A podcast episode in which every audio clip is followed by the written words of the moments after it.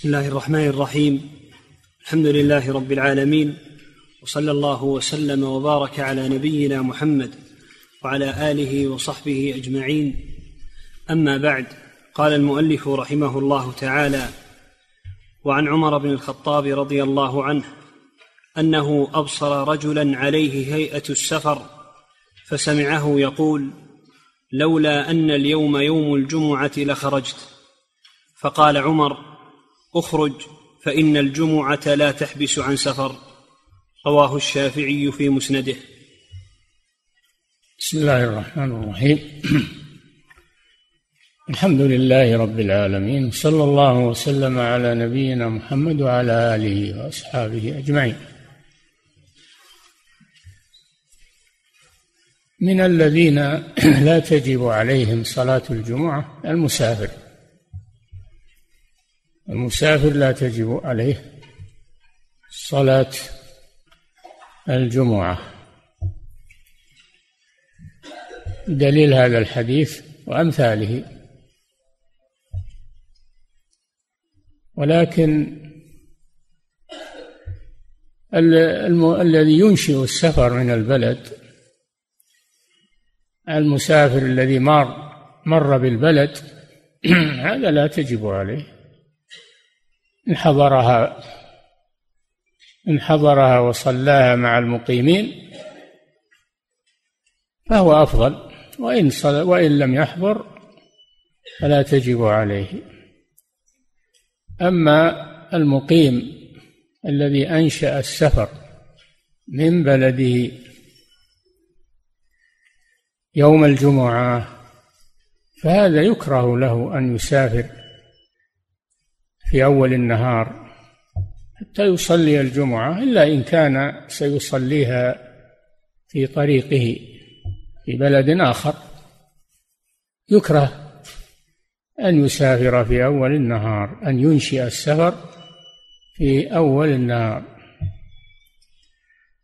وأما إذا أذن للجمعة الأذان الأخير فإنه يحرم عليه السفر حتى يصلي الجمعة ثم يسافر.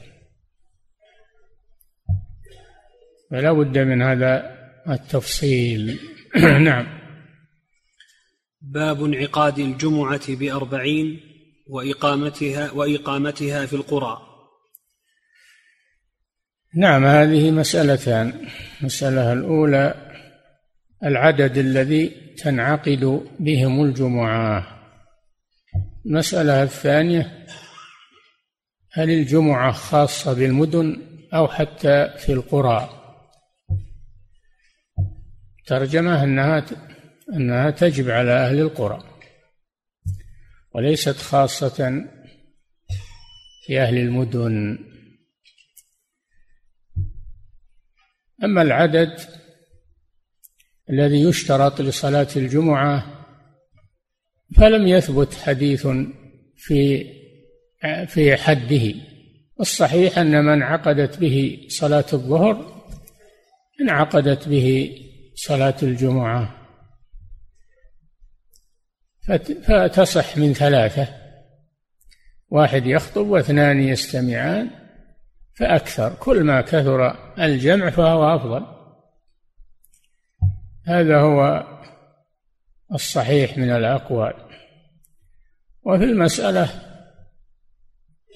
ثلاثة وأربعون قولا ذكرها الحافظ ابن حجر في فتح الباري ونقلها الشوكاني في نيل الأوطار. هذا أحدها. نعم.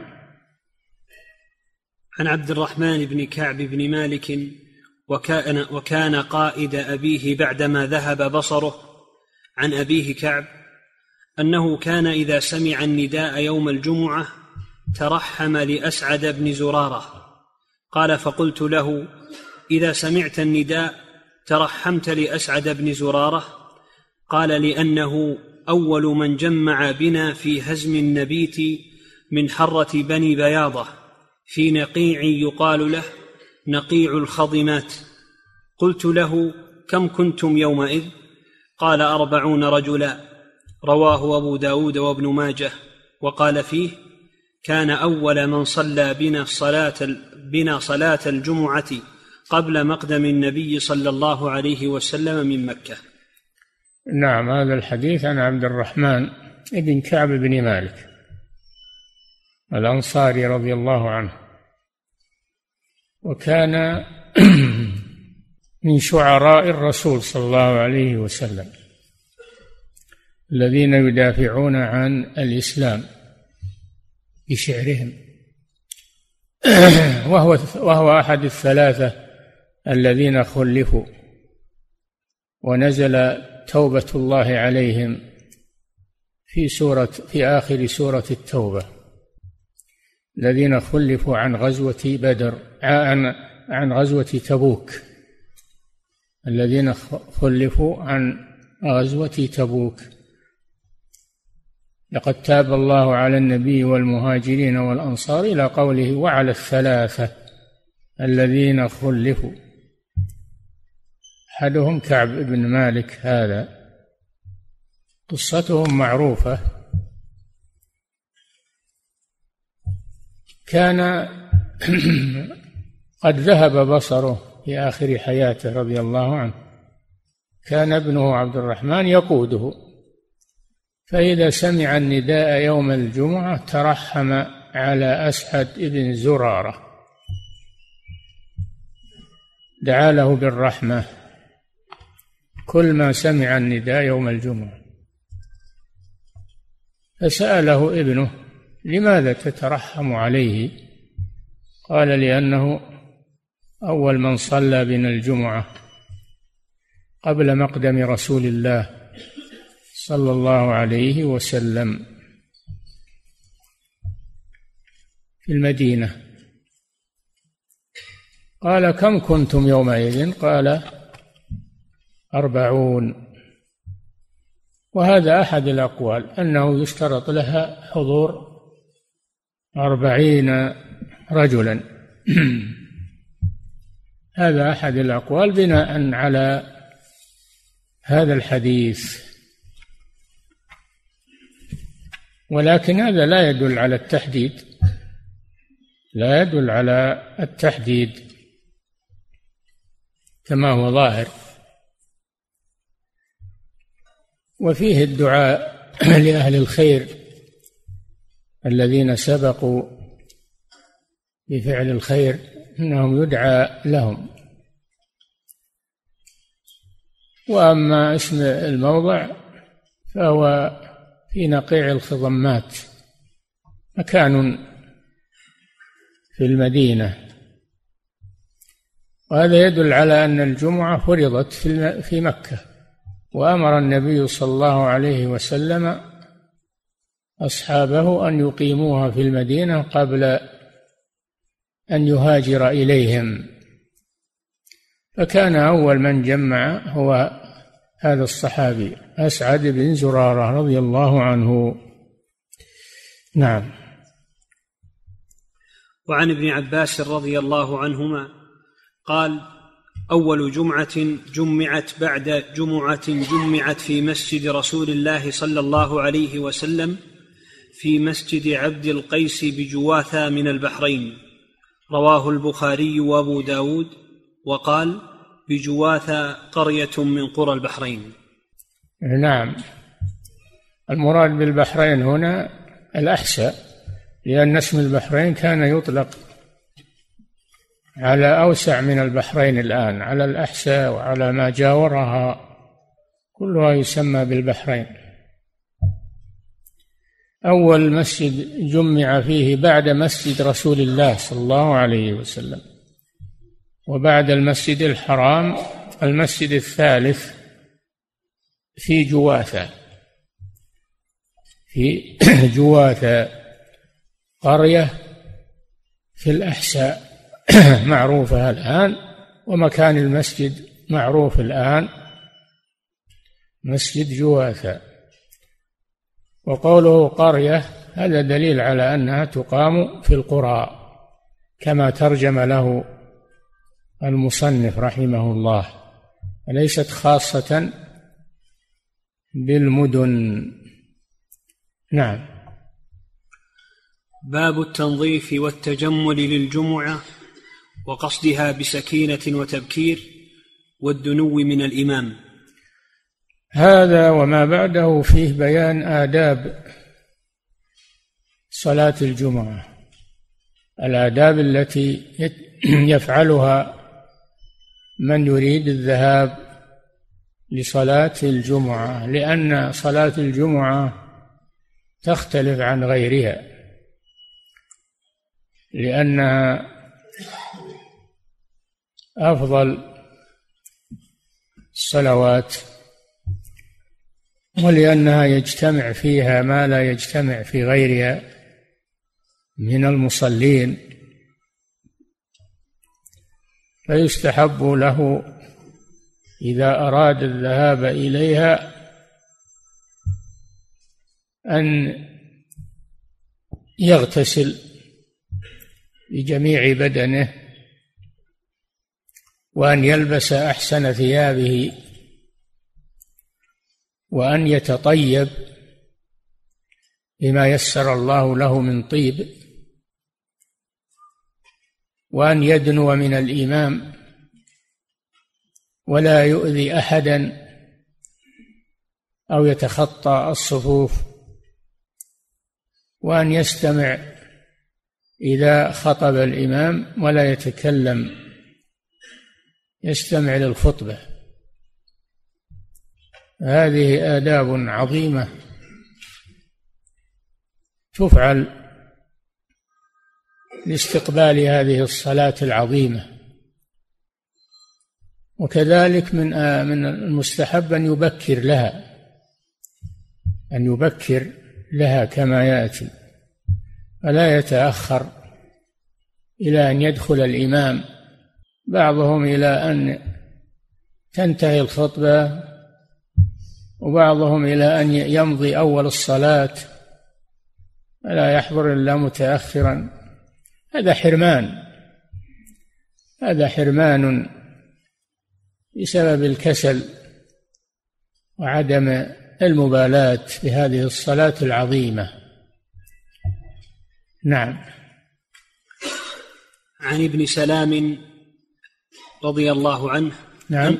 عن ابن سلام رضي الله عنه ابن سلام يعني عبد الله بن سلام رضي الله عنه أحد أحبار اليهود الذين أسلموا حين مقدم النبي صلى الله عليه وسلم إلى المدينة.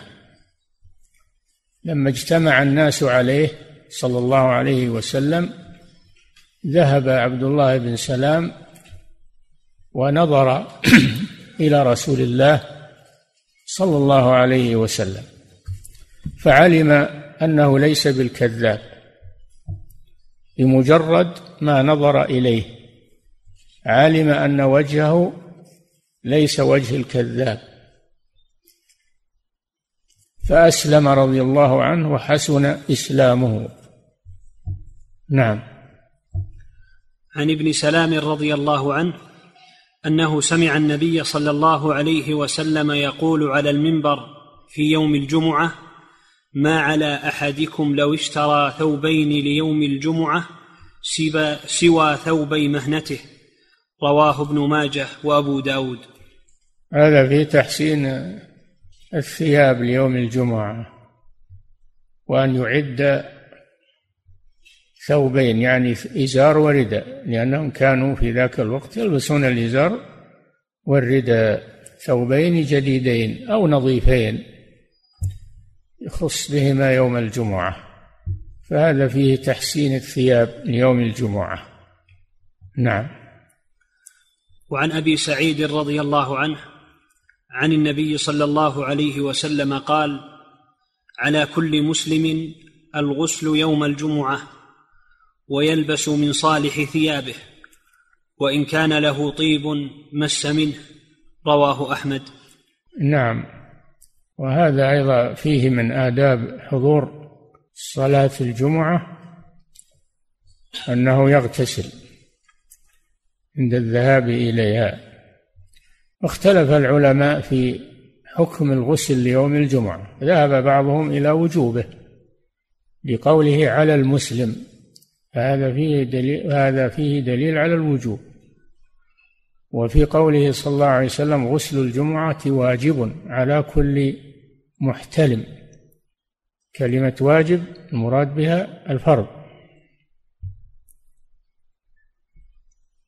وهذا أحد الأقوال. والقول الثاني أن غسل الجمعة مستحب وليس بواجب وإنما المراد بواجب يعني متأكد. واجب على كل محتلم يعني متأكد. فغسل الجمعة مستحب سنة مؤكدة. وليس واجب. بدليل حديث من اغتسل يوم الجمعة من اغتسل يوم الجمعة فبها من توضأ يوم الجمعة من توضأ يوم الجمعة فبها ونعمت. ومن اغتسل فالغسل أفضل. هذا دليل على عدم وجوب الاغتسال. ليوم الجمعة وإنما هو أفضل من تركه. اختار ابن القيم رحمه الله تفصيل فقال من كان فيه روائح كريهة فيه عرق ويؤذي المصلين بروائحه فإنه يجب عليه الاغتسال لإزالة هذه الروائح. أما من لم يكن فيه روائح كريهة ولا عرق فيستحب له الاغتسال. نعم هذا واحد الاغتسال. ثاني أحسن ثيابه إما جديد وإما نظيف يخص به صلاة الجمعة. والثالث يتطيب. يمس من الطيب الذي يجده في بيته ولا يذهب بدون تطيب. نعم. وعن سلمان الفارسي رضي الله عنه قال قال النبي صلى الله عليه وسلم لا يغتسل رجل يوم الجمعة ويتطهر بما استطاع من طهر ويدهن من دهنه أو يمس من طيب بيته ثم يروح إلى المسجد ولا يفرق بين اثنين ثم يصلي ما كتب الله له ثم ينصت للإمام إذا تكلم إلا غفر الله له ما بين الجمعة إلى الجمعة الأخرى رواه أحمد والبخاري. وفيه دليل على جواز نعم وهذا وهذا أيضا في الآداب التي تستحب. يوم الجمعة. الاغتسال وهذا عرفناه الادهان ما هو الادهان؟ الادهان أن يزيل الشعث الذي في رأسه باستعمال الدهن بدل أن يكون شعثا يدهنه بما يلينه ويجمله. ألا يذهب إليها وهو أشعث الرأس. والثالث الطيب وهذا سبق أنه يتطيب أيضا لصلاة الجمعة. والرابع أنه يدنو من الإمام. خامس أنه لا يؤذي أحدا لا يفرق بين اثنين ولا يتخطى رقاب الناس. الرابع أنه يستمع للخطبة وهذا واجب الاستماع للخطبة واجب الإنصات يحرم الكلام والإمام يخطب بل إنه يذهب الأجر فلا يحصل على أجر في صلاة الجمعة وإن كانت تجزي عنه لكن ليس له أجر في ذلك إذا تكلم والإمام يخطب إلا إذا احتاج أنه يسأل الإمام. أو الإمام كلمه فلا بأس. إذا كلمه الإمام يجيبه. وكذلك هو يسأل الإمام عما أشكل والإمام يجيبه هذا لا لا بأس به. أما أن يتحدث إلى من بجانبه أو أو يسلم إذا جاء والناس والإمام يخطب ويرد عليه السلام. بل حتى لو أن أحدا تكلم وقال له اسكت فليس له جمعة يعني ليس له ثواب حتى إنكار المنكر في هذه الحالة لا يجوز.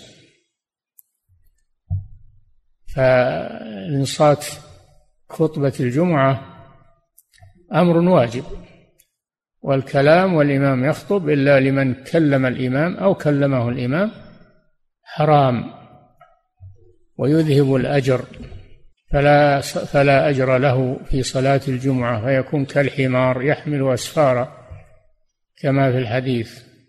والذي يقول له أنصت ليس له جمعة يعني ليس له فضل صلاة الجمعة.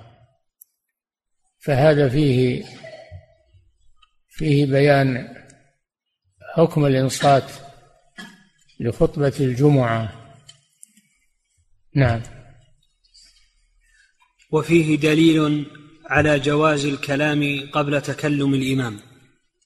نعم يقول المؤلف رحمه الله وفي الحديث دليل على أنه يجوز الكلام إذا جاء مبكرا ولم يتكلم الإمام يبدأ الخطبة له, له أن يتكلم إلى من بجانبه لأن التحريم إنما يبدأ إذا تكلم الإمام. نعم هذه واحدة. وفيه وفيه دليل على جواز الكلام قبل تكلم الإمام. هذه مسألة. والثانية؟ ما ورد, ما ورد إلا واحدة. إيه. نعم.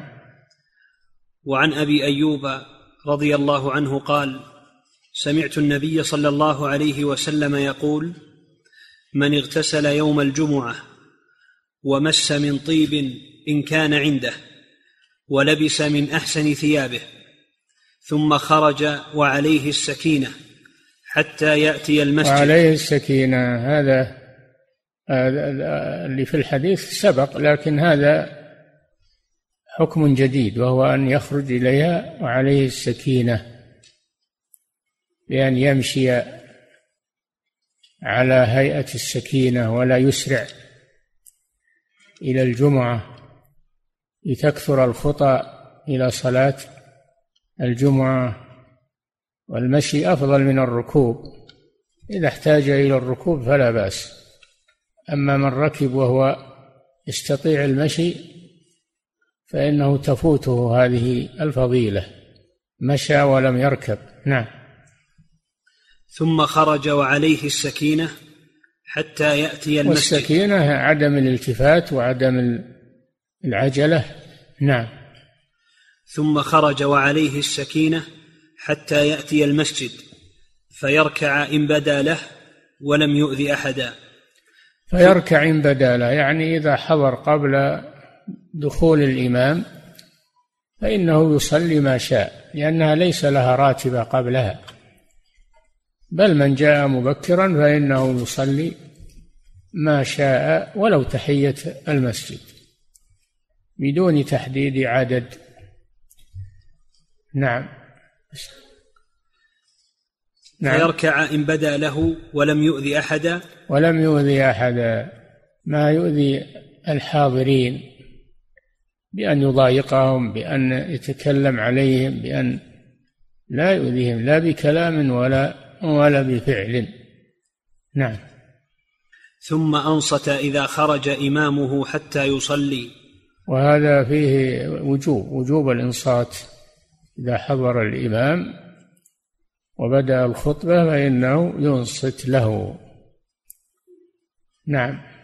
ثم أنصت إذا خرج إمامه حتى يصلي كانت كفارة لما إذا, إذا خرج إمام يعني إذا طلع على المنبر. خرج يعني طلع على المنبر وليس المراد خرج من المسجد. نعم. كانت كفارة لما بينها وبين الجمعة الأخرى رواه أحمد. من فعل هذه الآداب وصلى الجمعة بهذه الآداب غفر الله له ما بين الجمعة إلى الجمعة الأخرى من الذنوب الصغائر. وهذا كما في الحديث الصلوات الخمس والجمعة إلى الجمعة ورمضان إلى رمضان كفارة لما بينهن إذا اجتنبت الكبائر.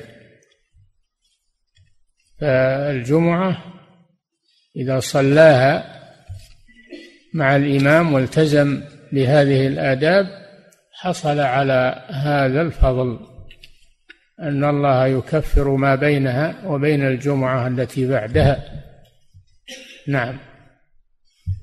وعن أبي هريرة رضي الله عنه أن رسول الله صلى الله عليه وسلم قال من اغتسل يوم الجمعة غسل الجنابة ثم راح فكأنما قرب بدنه. من اغتسل يوم الجمعة غسل الجنابة هذا يفسر المراد بالغسل وأنه المراد به الغسل الكامل على جميع البدن وليس المراد أنه يتوضأ. نعم. من اغتسل يوم الجمعة غسل الجنابة ثم راح فكأنما قرب بدنه. راح يعني ذهب إلى صلاة الجمعة. مبكرا في الساعة الأولى كأنما قرب بدنه تقرب إلى الله بذبح بدنه يعني بعير يعني بعير. وهذا أفضل القربان. نعم. من اغتسل يوم الجمعة غسل الجنابة ثم راح فكأنما قرب بدنه ومن راح في الساعة الثانية فكأنما قرب بقرة. فكأنما قرب بقرة. والبقرة أقل من البدنة هذا في الساعة الثانية. نعم. ومن راح في الساعة الثالثة فكأنما قرب كبشا أقرا كأنما قرب كبشا أقرا يعني له قرنان كامل الخلقة. وهذا أفضل أنواع الغنم. نعم. ومن راح في الساعة الرابعة فكأنما قرب دجاجة. نعم كأنما تقرب إلى الله بذبح دجاجة. نعم. ومن راح في الساعة الخامسة فكأنما قرب بيضة. من راح في الساعة الخامسة وهي الأخيرة كأنما قرب بيضة كأنما تقرب إلى الله ببيضة دجاجة. هذا أقل شيء. نعم. فإذا خرج الإمام حضرت الملائكة يستمعون الذكر. إذا خرج الإمام يعني صعد على المنبر حضرت الملائكة يستمعون الذكر. هذا إذا كانت الملائكة يستمعون فبنو آدم الحاضرون أولى بالاستماع. نعم هذا فيه تعظيم خطبة الجمعة. وأنها يستمع إليها وتحضرها الملائكة. نعم. فإذا خرج الإمام حضرت الملائكة يستمعون الذكر رواه الجماعة إلا ابن ماجه. وفيه نعم دليل. رواه الجماعة هم أصحاب السنن الأربع ومسند الإمام أحمد والصحيحان لكن يستثنى من أصحاب السنن ابن ماجه. نعم.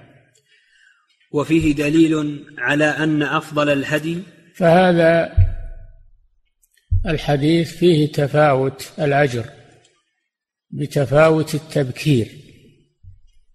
من راح في الساعة الأولى فكأنما قرب بدنه إلى أن قال ومن راح في الخامسة فكأنما قرب بيضة.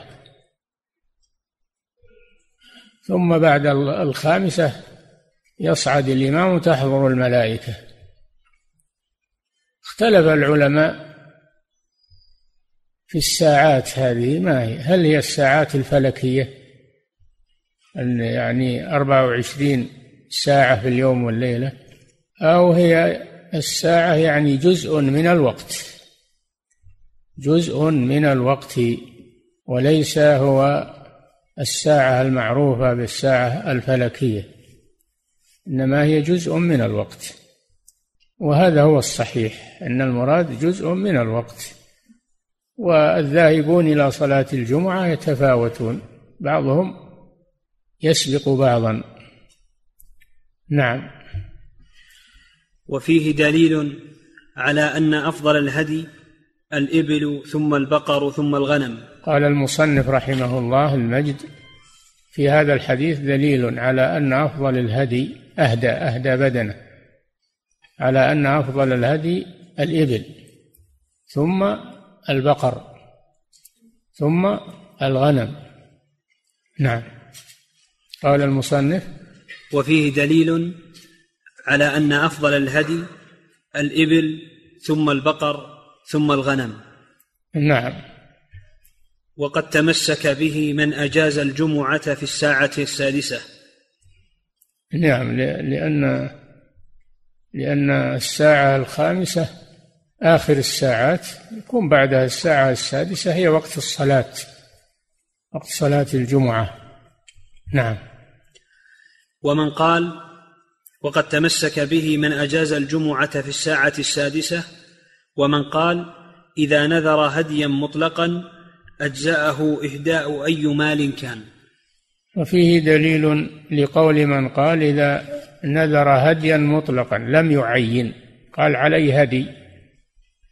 ولم يبين هل بدنه ولا بقرة ولا شاة؟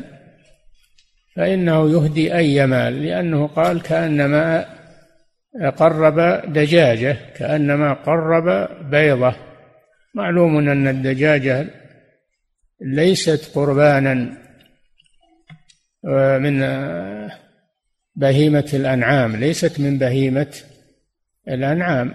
كذلك البيضة إنما هي مال نوع من المال. فإذا نذر هديا مطلقا ولم يعين يخرج أي شيء من المال. نعم. وعن سمرة رضي الله عنه أن النبي صلى الله عليه وسلم قال احضروا الذكر.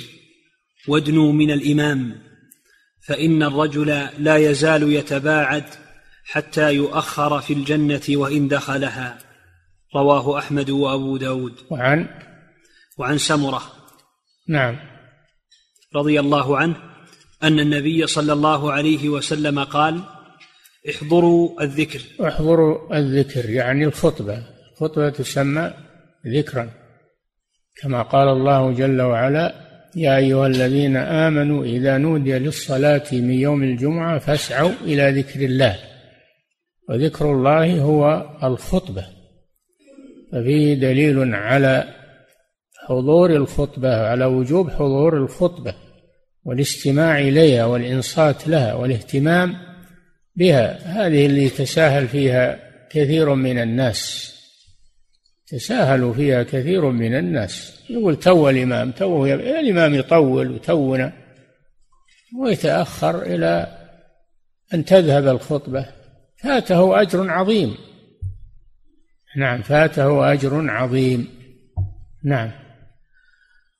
احضروا الذكر وادنوا من الإمام. وادنوا من الإمام.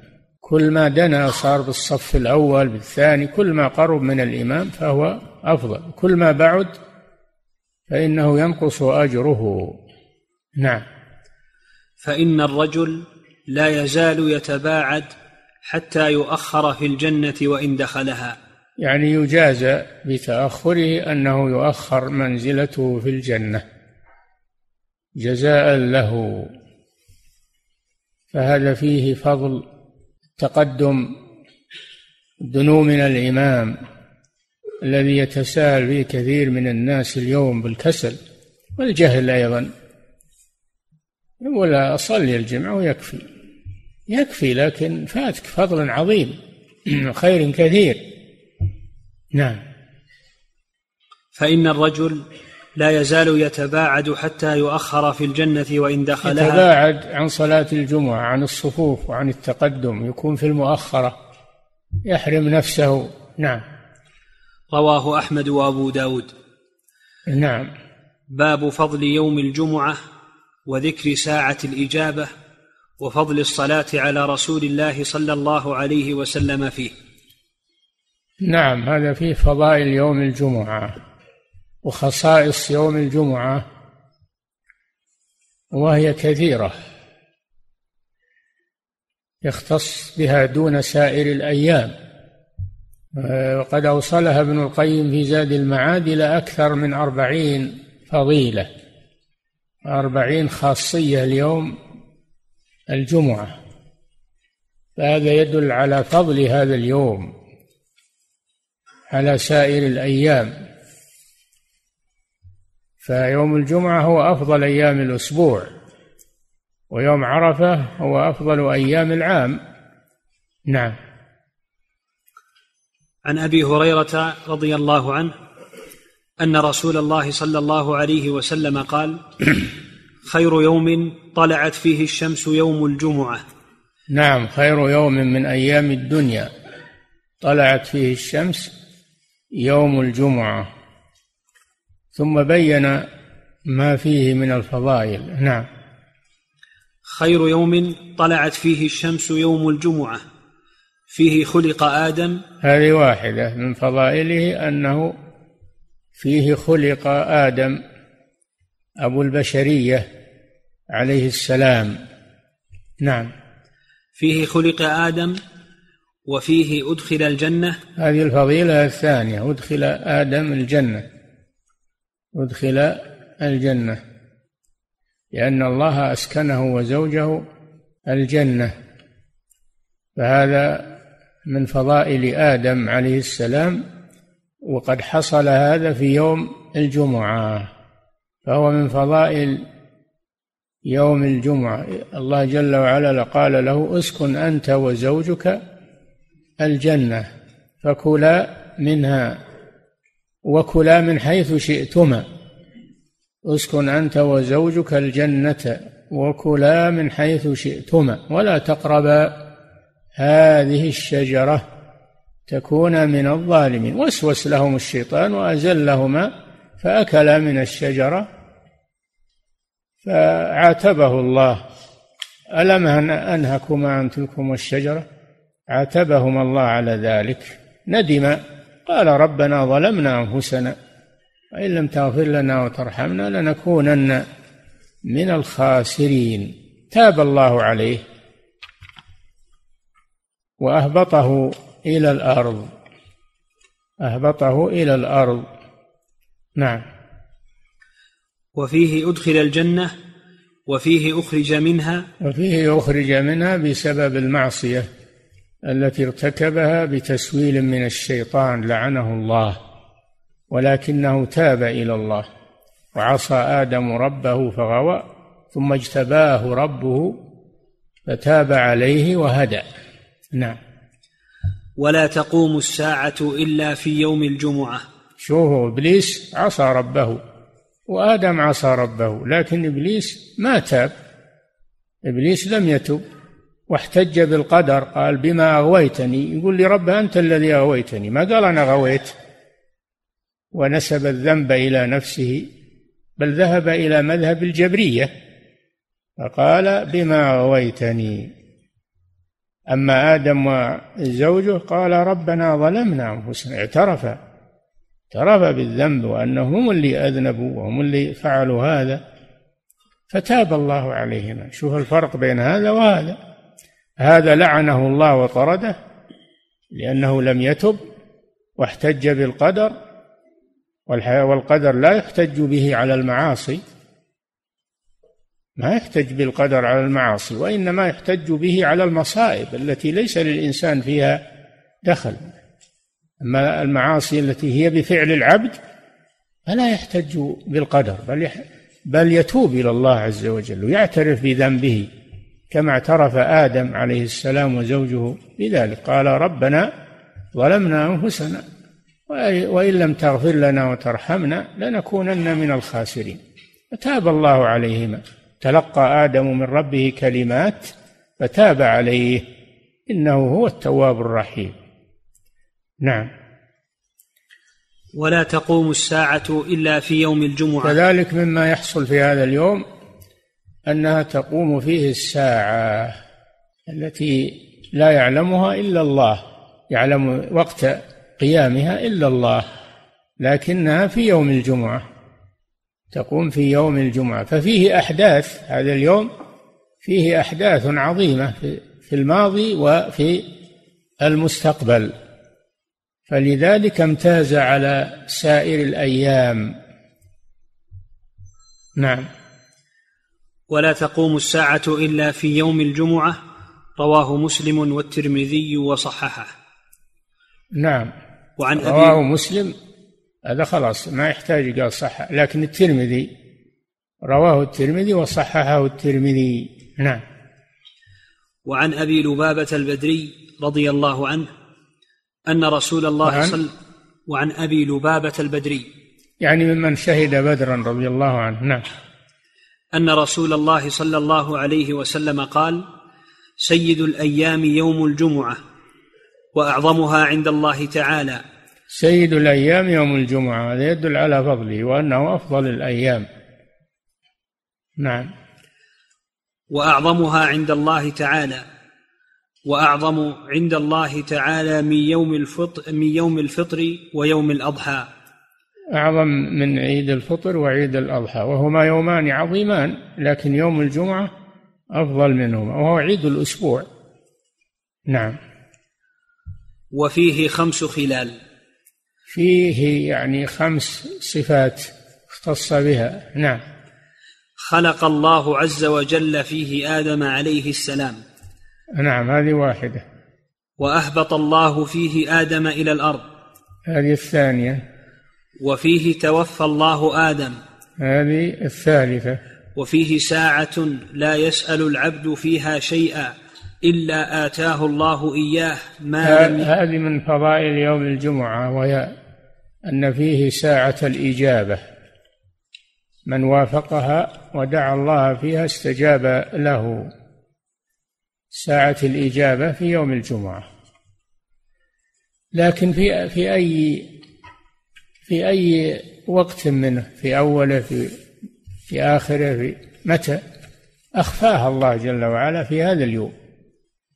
مثل ما أخفى ليلة القدر في رمضان من أجل أن يجتهد المسلم في سائر اليوم في كل يوم الجمعة فيحصل على الأجر العظيم ويصادف هذه الساعة. من اجتهد ودعا الله في كل اليوم صادف هذه الساعة بلا شك. أما من اقتصر على ساعة معينة فربما لا يصادفها لا تكون هي ساعة الإجابة. ففيه أن الإنسان يكثر من الدعاء. في يوم الجمعة. قد اختلف العلماء في تحديدها. اختلف العلماء في تحديدها على أقوال كثيرة ذكرها الحافظ في فتح الباري. رجح الإمام أحمد رحمه الله أنها آخر أنها آخر ساعة من يوم الجمعة. آخر ساعة عند غروب الشمس. هذا ما رجحه الإمام أحمد. وفيه أقوال كثيرة. أيضا منهم من قال إنها ما بين أن يصعد الإمام على المنبر إلى أن تقضى الصلاة. أقوال كثيرة. نعم. وفيه ساعة لا يسأل العبد فيها شيئا إلا آتاه الله إياه ما لم يسأل حراما. ما لم يسأل حراما لأن سؤال الحرام اعتداء في الدعاء. اعتداء في الدعاء ولا يقبل الاعتداء في الدعاء. نعم. وفيه تقوم الساعة. كما سبق نعم. ما من ملك مقرب ولا سماء ولا أرض ولا رياح ولا جبال ولا بحر إلا هن يشفقن من يوم الجمعة. يخافن من يوم الجمعة لأن فيه تقوم الساعة. يخافن من هذا اليوم. والله أخفاها. لا تأتيكم إلا بغتة. أخفاها. فيخافون من هذا اليوم أن يصادف يوم قيام الساعة. نعم. رواه أحمد وابن ماجه.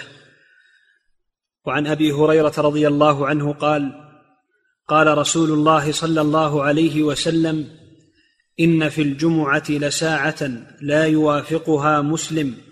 وهو قائم يصلي يسأل الله عز وجل خيرا إلا أعطاه الله إياه. وقال وهو قائم يصلي. الإمام أحمد رجح أنها آخر اليوم ويا آخر اليوم ليس فيه صلاة وقت نهي. قالوا معنى قائم يصلي يعني ينتظر الصلاة لأن من ينتظر الصلاة فهو في صلاة كما في الحديث. نعم.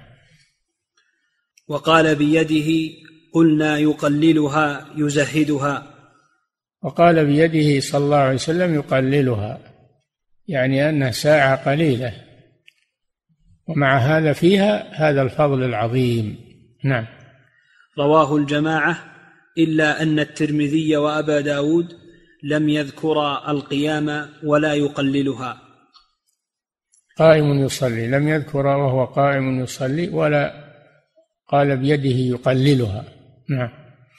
وعن أبي موسى رضي الله عنه أنه سمع النبي صلى الله عليه وسلم يقول في ساعة الجمعة هي ما بين أن يجلس الإمام يعني على المنبر إلى أن تقضى الصلاة. رواه مسلم. هذا أحد الأقوال وهو قول قوي قول قوي. نعم. هي ما بين أن يجلس الإمام يعني على المنبر إلى أن تقضى الصلاة. نعم. رواه مسلم وأبو داود. نعم هو قول قوي والحديث صحيح في هذا. بعضهم يقول انها تتنقل تتنقل في اليوم. الله أعلم. نعم. وعن عمرو بن عوف المزني رضي الله عنه عن النبي صلى الله عليه وسلم قال إن في الجمعة ساعة لا يسأل الله العبد فيها شيئا إلا آتاه إياه. قالوا يا رسول الله أية ساعة هي؟ قال حين تقام الصلاة إلى الانصراف منها. رواه ابن ماجه والترمذي وقال حسن غريب. وهذا قول آخر بعد أنها وقت صلاة الجمعة من حين يكبر الإمام إلى أن يسلم. نعم. وعن عبد الله بن سلام رضي الله عنه قال قلت ورسول الله صلى الله عليه وسلم جالس. إنا لنجد في كتاب الله تعالى في يوم الجمعة ساعة عبد الله بن سلام كما سبق أنه من أحبار اليهود. وهو يحدث عن كتب السابقة لأنه قرأ التوراة. نعم.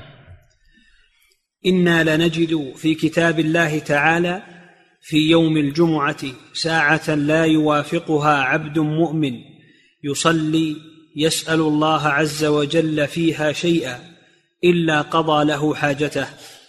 قال عبد الله فأشار إلي رسول الله صلى الله عليه وسلم أو بعض ساعة فقلت صدقت أو بعض ساعة. يعني أو ذكر في كتابكم أو بعض ساعة. قال صدقت هكذا في كتابهم في التوراة يعني. نعم. فقلت صدقت أو بعض ساعة. قلت أي ساعة هي؟ قال آخر ساعة من ساعات النهار. هذا هذا مستند الإمام أحمد. آخر ساعة من ساعات النهار يعني قبيل الغروب. نعم. قل قلت إنها ليست ساعة صلاة. قال بلى إن العبد المؤمن إذا صلى ثم جلس لا لا يجلسه إلا الصلاة فهو في صلاة. يعني يصلي بمعنى ينتظر الصلاة صلاة المغرب. هو في صلاة نعم. إن العبد المؤمن إذا صلى ثم جلس لا يجلسه إلا الصلاة فهو في صلاة رواه ابن ماجه. نعم. وعن أبي سعيد وأبي هريرة رضي الله عنهما أن النبي صلى الله عليه وسلم قال إن في الجمعة ساعة لا يوافقها عبد مسلم يسأل الله عز وجل فيها خيرا إلا أعطاه إياه وهي بعد العصر رواه أحمد.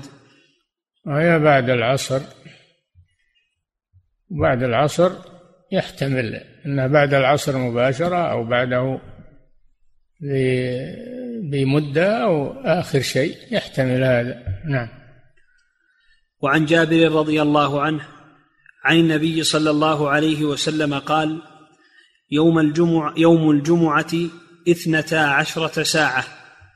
منها ساعة لا يوجد عبد مسلم يسأل الله شيئا إلا آتاه إياه والتمسوها آخر ساعة بعد العصر. هذا هذا مما يرجح مذهب الإمام أحمد رحمه الله والمراد بالساعة القطعة من الزمان وليس الساعة لستين دقيقة الساعة الفلكية لا نعم. والتمسوها آخر ساعة بعد العصر رواه النسائي وأبو داود.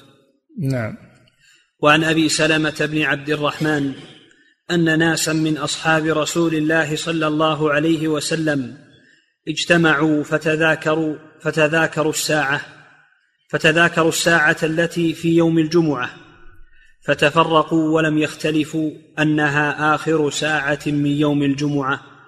رواه سعيد في سننه. هذا مما يرجح قول الإمام أحمد رحمه الله لم يختلفوا في أنها آخر ساعة كما دلت عليه حديث عبد الله بن سلام وغيره. نعم. وقال أحمد بن حنبل رحمه الله أكثر الأحاديث في الساعة التي يرجى فيها إجابة الدعاء أنها بعد صلاة العصر ويرجى بعد زوال الشمس. نعم بعد دخول الإمام يعني هذين الوقتين إما أنها عند دخول الإمام وإما أنها آخر ساعة. نعم. وعن أوس بن أوس رضي الله عنه قال قال النبي صلى الله عليه وسلم من أفضل أيامكم يوم الجمعة. فيه خلق آدم وفيه قبض وفيه النفخة وفيه الصعقة. النفخة في الصور يعني. النفخة في الصور نعم والصعقة اللي هي النفخة الأولى ثم الثانية التي نفخة البعث. نعم. وفيه الصعقة فأكثروا علي من الصلاة فيه. ونفخ في الصور فصعق من في السماوات هذه النفخة الأولى. فصعق من في السماوات ومن في الأرض إلا من شاء الله. ثم نفخ فيه أخرى نفخة البعث. فإذا هم قيام ينظرون. نعم. فأكثروا علي من الصلاة فيه. هذا دليل ما جاء في الترجمة الإكثار من الصلاة على النبي صلى الله عليه وسلم في هذا اليوم. الصلاة على النبي صلى الله عليه وسلم أمرنا الله بها. إن الله وملائكته يصلون على النبي. يا أيها الذين آمنوا صلوا عليه وسلموا تسليما. الله صلى على نبيه وصلت عليه الملائكة. وأمر الله المؤمنين أن يصلوا ويسلموا عليه. هذا مطلق. نصلي ونسلم عليه في أي وقت. ولكن في يوم الجمعة آكد. نعم. فهذا من حقه علينا. من حقه علينا أن نصلي وأن نكثر أن نكثر من الصلاة والتسليم عليه. نعم. فأكثروا علي من الصلاة فيه. فإن صلاتكم معروضة علي. قالوا يا رسول الله وكيف تعرض عليك صلاتنا وقد أرمت يعني وقد بليت. فقال إن الله عز وجل حرم على الأرض أن تأكل أجساد الأنبياء.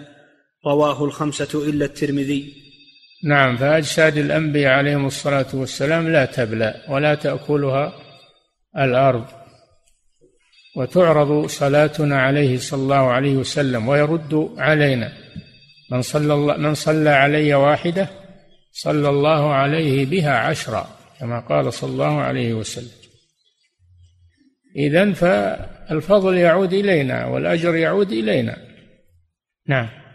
وعن أبي الدرداء رضي الله عنه قال قال رسول الله صلى الله عليه وسلم اكثروا الصلاة علي في يوم الجمعة فإنه مشهود تشهده الملائكة وإن أحدا لن يصلي علي إلا عرضت علي صلاته حتى حتى يفرغ منها. رواه ابن ماجه. وهذا فيه ان أن صلاتنا تعرض عليه صلى الله عليه وسلم وهو في قبره تبلغه إياها الملائكة فيرد علينا عليه الصلاة والسلام. نعم. وعن خالد بن معدان رضي الله عنه ولهذا قال صلوا علي حيث كنتم فإن صلاتكم تبلغني. نعم. وعن خالد بن معدان رضي الله عنه عن رسول الله صلى الله عليه وسلم قال اكثروا الصلاة علي في كل يوم جمعة فإن صلاة أمتي تعرض علي في كل, في كل يوم جمعة. رواه سعيد في سننه. يعني يتأكد الصلاة عليه في يوم الجمعة بفضل هذا اليوم وإلا فالصلاة عليه في كل الأوقات. نعم. وعن صفوان بن سليم رضي الله عنه أن رسول الله صلى الله عليه وسلم قال إذا كان يوم الجمعة وليلة الجمعة فأكثروا الصلاة علي. رواه الشافعي في مسنده.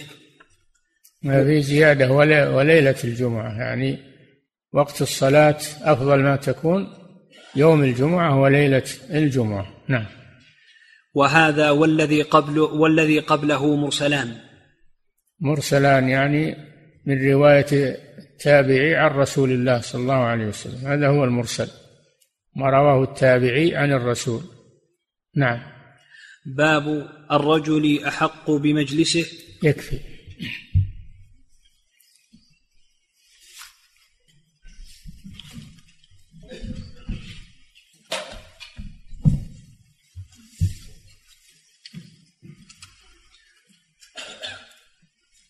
أحسن الله إليكم فضيلة الشيخ هذا سائل يقول هل جاء ما يدل على أن يكون غسل يوم الجمعة من جنابة؟ يقولون أفضل نعم كونه عن جنابة أفضل لأنه أغض للبصر أغض للبصر نعم فيكون في إذا كان عن جنابة فهو أفضل نعم. أحسن الله إليكم فضيلة الشيخ وهذا سائل يقول هناك في البلاد الغربية امرأة مسلمة ولها محل تجاري يقع قريبا من المسجد فهل يجب عليها إغلاق المحل أثناء صلاة الجمعة؟ نعم لأن إذا فتحت المحل عند المسجد الجمعة وهي تقام ربما الناس يذهبون إليها و... ويتأخرون عن صلاة الجمعة نعم أحسن الله إليكم فضيلة الشيخ. هذا سائل يقول هل الأفضل للمرأة حضور صلاة الجمعة أو البقاء في بيتها؟ إذا كان إذا كان حضورها يترتب عليه يترتب عليه مفاسد بأن تتعرض للرجال أو الرجال يتعرضون لها تخشى من هذا فإن صلاتها في بيتها أستر لها. أما إذا لم يحصل منها آه، لم يحصل عليها أذى من حضورها فتحضر الصلاة. لكن بيتها النبي صلى الله عليه وسلم يقول لا تمنعوا إماء الله مساجد الله وبيوتهن خير لهن. فحضورها الجمعة والجماعة جائز وصلاتها في بيتها أحفظ لها وأستر لها. نعم. أحسن الله إليكم فضيلة الشيخ وهذا سائل يقول هل يجب على من تكلم أثناء الجمعة التوبة أو أن يصلي ظهرا لا ما يصلي ظهرا لأن صلاته صحيحة ولكن ليس له أجر. يفوت فضل الجمعة هذه عقوبة له. ويتوب إلى الله يتوب إلى الله ويستغفر ولا يعود لمثل هذا. نعم. أحسن الله إليكم فضيلة الشيخ وهذا سائل يقول إذا دخلت المسجد يوم الجمعة في الساعة العاشرة وأنا أول واحد في المسجد فهل أحصل على فضل الساعة الأولى؟ لا متأخر هذا. الساعة الأولى من بعد طلوع الشمس. بعضهم يقول بعد الفجر. بعضهم يقول بعد الفجر. أو بعد طلوع الشمس. لكن على كل حال له من السبق والفضل بقدر ما تقدم. نعم. أحسن الله إليكم فضيلة الشيخ وهذا سائل يقول ما الأفضل الإكثار من التنفل قبل خروج الإمام يوم الجمعة أو قراءة سورة الكهف؟ كله كله خير إن شاء الله. كله خير. اشتغل بالصلاة إلى أن يحضر الإمام هذا أفضل. أنه يشتغل بالصلاة من دخوله إلى أن يحضر الإمام هذا أفضل. وإن جلس يذكر الله أو يقرأ القرآن هذا خير أيضا. نعم. أحسن الله إليكم فضيلة الشيخ وهذا سائل يقول أنا أسكن في حجرة في المسجد ولا أخرج إلى الجمعة إلا قبل أن يأتي الخطيب بعشر دقائق. فهل أكون من الذين بكروا إلى المسجد بسبب سكن المسجد؟ لا. تخرج إلى المسجد. تجلس في المسجد أفضل من جلوسك في الحجرة. نعم. أحسن الله إليكم فضيلة الشيخ وهذا سائل يقول بعض الناس إذا حضر إلى الجمعة الإمام هو اللي يتأخر إلى الصلاة أما أنت تحضر تنتظر الصلاة تحضر على الأجر. نعم. أحسن الله إليكم فضيلة الشيخ وهذا سائل يقول بعض الناس إذا حضر إلى الجمعة والمؤذن يؤذن انتظر حتى حتى ينتهي ثم ثم يصلي ركعتين. فهل فعله صحيح؟ لا. هذا يبادر بالصلاة لأجل يتفرغ لسماع الخطبة. فيصلي والمؤذن يؤذن من أجل أن يتفرغ لسماع الخطبة. نعم. أحسن الله إليكم فضيلة الشيخ. وهذا سائل يقول هل يتعلق الحرمان بمن تكلم بين الخطبتين؟ لا. إذا سكت الإمام قبل يعني قبل الخطبة أو بين الخطبتين فلا مانع من الكلام. إنما والإمام يخطب كذا والإمام يخطب. نعم. أحسن الله إليكم فضيلة الشيخ وهذا سائل يقول متى يبدأ وقت صلاة الجمعة ومتى ينتهي؟ مثل صلاة الظهر يبدأ بزوال الشمس. يبدأ بزوال الشمس مثل صلاة مثل صلاة الظهر. هذا الذي عليه جمهور أهل العلم وهو الصحيح والراجح. نعم. أحسن الله إليكم فضيلة الشيخ وهذا سائل يقول روى أحمد وابن ماجه وينتهي بدخول وقت العصر ينتهي بدخول وقت العصر مثل الظهر تماما. نعم. أحسن الله إليكم فضيلة الشيخ وهذا سائل يقول روى الترمذي وأبو داود وابن ماجه وأحمد عن أوس الثقافي رضي الله عنه قال سمعت رسول الله صلى الله عليه وسلم من غسل يوم الجمعة واغتسل وبكر وابتكر ومشى ولم يركب ودنا من الإمام فاستمع ولم يلغو كان له بكل خطوة عمل س... عمل سنة نعم. عمل سنة أجر صيامها وقيامها. هل هذا الحديث صحيح؟ يحتاج إلى بحث في سنده لكن وش المانع؟ فضل الله واسع يا أخي. تستكثر فضل الله؟ فضل الله واسع. المدار المهم المهم ثبوت الحديث. فإذا ثبت فلا كلام. بعضهم يستكثر هذا الأجر وهذا الثواب. يستغربه نعم. أحسن الله. نعم. أحسن الله إليكم فضيلة الشيخ وهذا سائل يقول ما وجه كون إخراج إخراج آدم عليه السلام من الجنة أن يكون من فضائل يوم الجمعة؟ من الأحداث التي حدثت مثل قيام الساعة ومثل من الأحداث التي حدثت في هذا اليوم. نعم. أحسن الله إليكم فضيلة الشيخ وهذا سائل يقول نحضر نحضر جماعات في بريطانيا وصلاة الجمعة تقام ولكن لبعضنا درس في هذا الوقت. لكن؟ ولكن لبعضنا درس في هذا الوقت. يعني في الجامعة؟ نعم. فهل لنا أن نقيم صلاة الجمعة مرة أخرى؟ لا. إذا فاتتكم صلاة الجمعة مع في المسجد مع المصلين صلوا ظهرا. فاتتكم صلاة الجمعة فصلوا ظهرا. نعم. فلا تكرر صلاة الجمعة. نعم. أحسن الله إليكم فضيلة الشيخ وهذا سائل يقول ذكرتم أن الساعة المذكورة في الحديث أنها جزء من الوقت إيه. فكم تبلغ من الدقائق تقريبا؟ والله أنا ما أدري. جزء من الوقت وبس. نعم. أحسن الله إليكم فضيلة الشيخ وهذا سائل يقول حديث ابن سلام هل يدل على أن ساعة الإجابة يوم الجمعة ليست خاصة بأمة محمد صلى الله عليه وسلم؟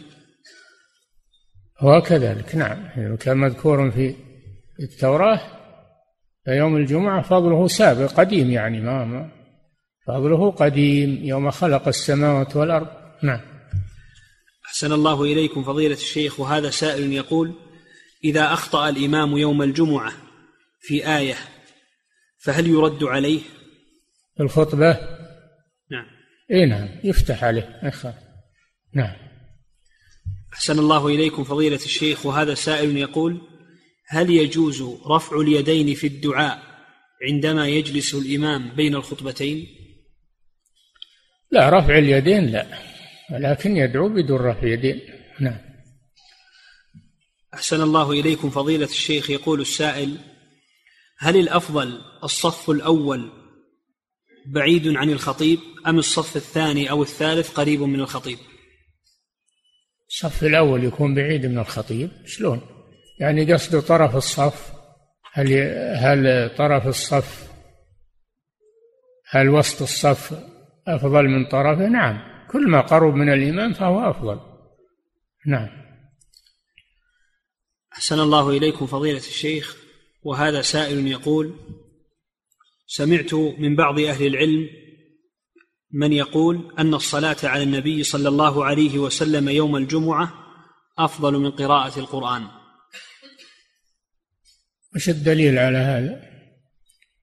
وش الدليل على هذا؟ يجمع بينهم يصلي على النبي صلى الله عليه وسلم ويقرأ القرآن ويقتصر على الصلاة على النبي صلى الله عليه وسلم نعم أحسن الله إليكم فضيلة الشيخ وهذا سائل يقول هل يصلى على النبي صلى الله عليه وسلم أثناء الخطبة؟ وهل هو واجب أو مستحب؟ الخطيب يصلي على النبي صلى الله عليه وسلم وأما الذي يستمع يصلي عليه في نفسه ولا يرفع صوته. نعم. أحسن الله إليكم فضيلة الشيخ وهذا سائل يقول هل يجوز أن أقول أن الساعة لا تقوم الجمعة القادمة؟ لأني أعلم علامات الساعة.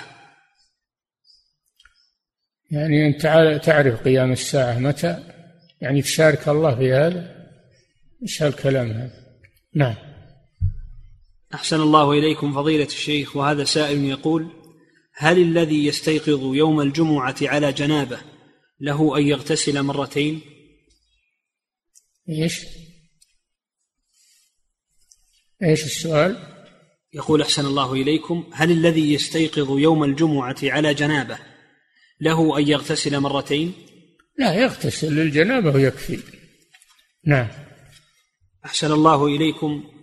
فضيلة الشيخ هذا سائل يقول المسافر لا تجب عليه الجمعة ولكن إذا قام إذا أقام في بلد مدة أربعة أيام وهو يسمع النداء فهل تجب عليه الجمعة وكذلك الفروض؟ إذا جاز له القصر في أربعة أيام فأقل فلا تلزمه صلاة الجمعة. نعم.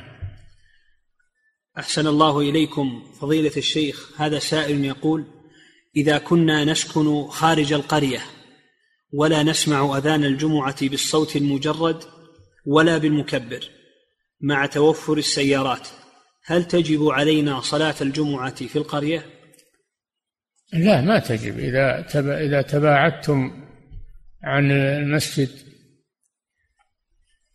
ولا تسمعون الأذان فلا تجب عليكم. لكن كونكم تحضرون بالسيارات أفضل. نعم. أحسن الله من باب الفضيلة ما من باب الوجوب. نعم. أحسن الله إليكم فضيلة الشيخ. هذا سائل يقول إذا قال الخطيب في آخر الخطبة الأولى وأستغفر الله لي ولكم فاستغفروه إنه هو الغفور الرحيم. هل يشرع لي أن أقول أستغفر الله؟ ما في شك. نعم أستغفر الله. نعم. أحسن الله إليكم فضيلة الشيخ وهذا سائل يقول في بلدنا لا توجد محاكم شرعية فما حكم ذهابنا إلى المحاكم القانونية لأخذ حقوقنا؟ إذا كنتم لا تظلمون احدا وإنما تريدون التوصل إلى حقكم فخذوه ولا تضيعوه. نعم. أحسن الله إليكم فضيلة الشيخ وهذا سائل يقول هل يجوز لشخص أن يشارك في المسابقات ليفوز فيها؟ إيش المسابقات؟ ها؟ ماذا؟ المسابقات ما تجوز إلا فيما استثناه الرسول صلى الله عليه وسلم. الرماية المسابقة في الرماية المسابقة على الخيل المسابقة على الإبل لأجل أن يتدرب على الجهاد. ما هو يركبها الإبل والخيل والرماية لأجل الجائزة فقط وإنما لأجل أن يتدرب على الجهاد. نعم. أحسن الله إليكم فضيلة الشيخ وهذا سائل يقول في فضل صلاة الميت جاء الأثر بثواب قراط. نعم. جاء الأث... جاء في الحديث ثواب قراط. فهل يكون من الجزاء تكفير قراط من السيئات؟ أعد السؤال. يقول في فضل صلاة الميت جاء الأثر بثواب قراط. قيراط أه. فهل يكون من الجزاء تكفير قراط للسيئات؟ أدري ما فهمت السؤال. الحديث كما جاء وأما السيئات تب, تب إلى الله منها. نعم. أحسن الله إليكم فضيلة الشيخ وهذا سائل يقول ما حكم تقصير الثياب فوق نصف الساق؟ لا شهرة هذا شهرة. حتى فوق الكعب تقصير يعني في المجتمع اللي لباسهم إلى الكعب لا تخالفهم تصير شهرة. لا تخالف لباس المجتمع ما دام أنه يوافق السنة. البس مثلهم. لا تخالفهم تصير شهرة بينهم نعم. أحسن الله إليكم فضيلة الشيخ وهذا سائل يقول معلم حلف على طالب بألا يحضر اليوم التالي إلا ومعه والده. ها؟ معلم حلف على طالب بألا يحضر اليوم التالي إلا ومعه والده. نعم. فغاب الطالب فهل على المعلم كفارة؟ هو جمع بينه إنه يحضر ويحضر معه والده. والده ما هو حاضر معه إذا ما حضر معه إذا حضر هو ولم يحضر معه والده يكون على المعلم كفاره أما إذا لم يحضر أصلا ما حصل ترتب ترتب المحلوف عليه. نعم. لأنه يبيه حضر ويحضر معه والده. إلى ما حضر هو فما يترتب على حضوره يلغو أيضا وليس فيه شيء. نعم. أحسن الله إليكم فضيلة الشيخ وهذا سائل يقول ما حكم تعليق الآيات كقول الله تعالى إن الله يحب التوابين ويحب المتطهرين؟ يحتاج تعليق. الآيات أنت تقرأها وتستحضرها وتدعو بها ولا حاجة إنك تعلقها. نعم. أحسن الله إليكم فضيلة الشيخ وهذا سائل يقول عند بداية الاتصال بالجوال أيهما يبدأ بالسلام؟ المتصل أو المتصل عليه؟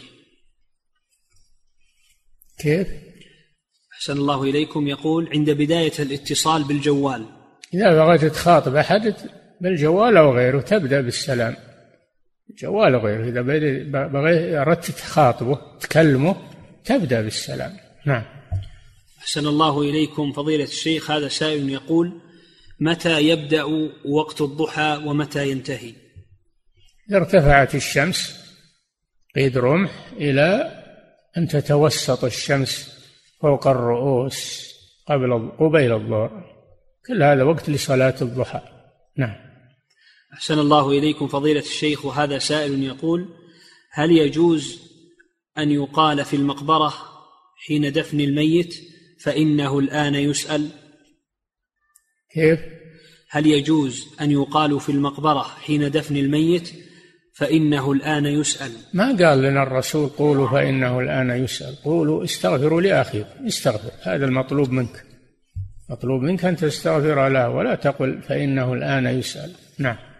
أحسن الله إليكم فضيلة الشيخ. هذا سائل يقول سأسافر في الأيام المقبلة وسأترك زوجتي وحدها وهي تخاف من الإقامة وحدها فهل يجوز أن تبقى مع خالتي في دارهم مع العلم أن زوج خالتي موجود ولكن يحافظون على عدم الاختلاط؟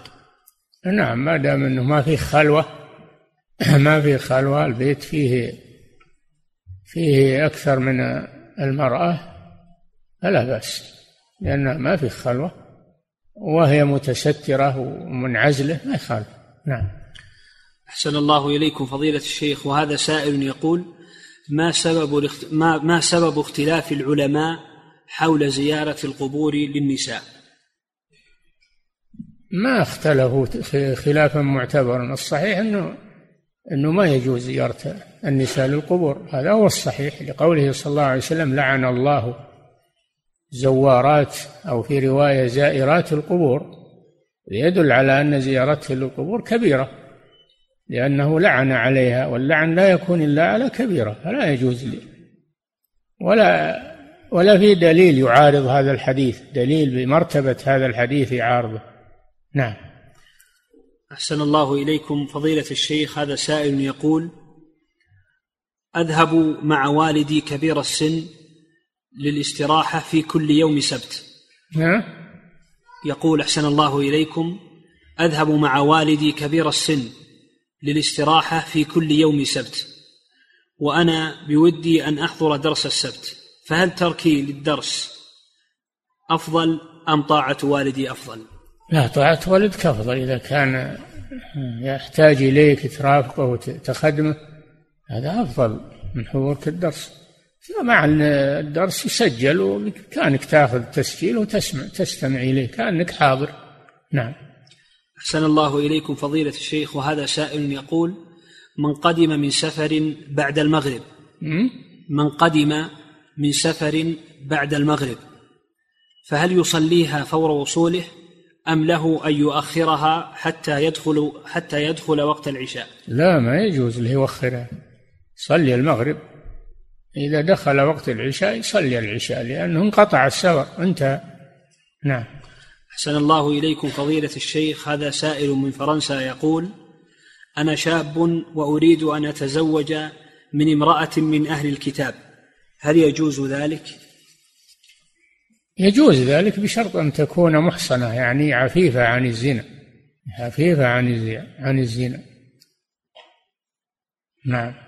أحسن الله إليكم فضيلة وتزوج المسلمة ما في شك أنه أفضل وأحوط لكن إذا كانت أنها كتابية وعفيفة عن الزنا فإنه يجوز الزواج بها. والمحصنات من الذين أوتوا الكتاب إذا أتيتموهن أجورهن محصنين غير مسافحين ولا متخذي أخدان نعم. أحسن الله إليكم فضيلة الشيخ وهذا سائل يقول في بعض الدول الكافرة يريد بعض المسلمين دعوة الكفار إلى الإسلام والدولة تسمح بذلك في بعض الأماكن العامة. فهل تنصح لها فهل تنصح هؤلاء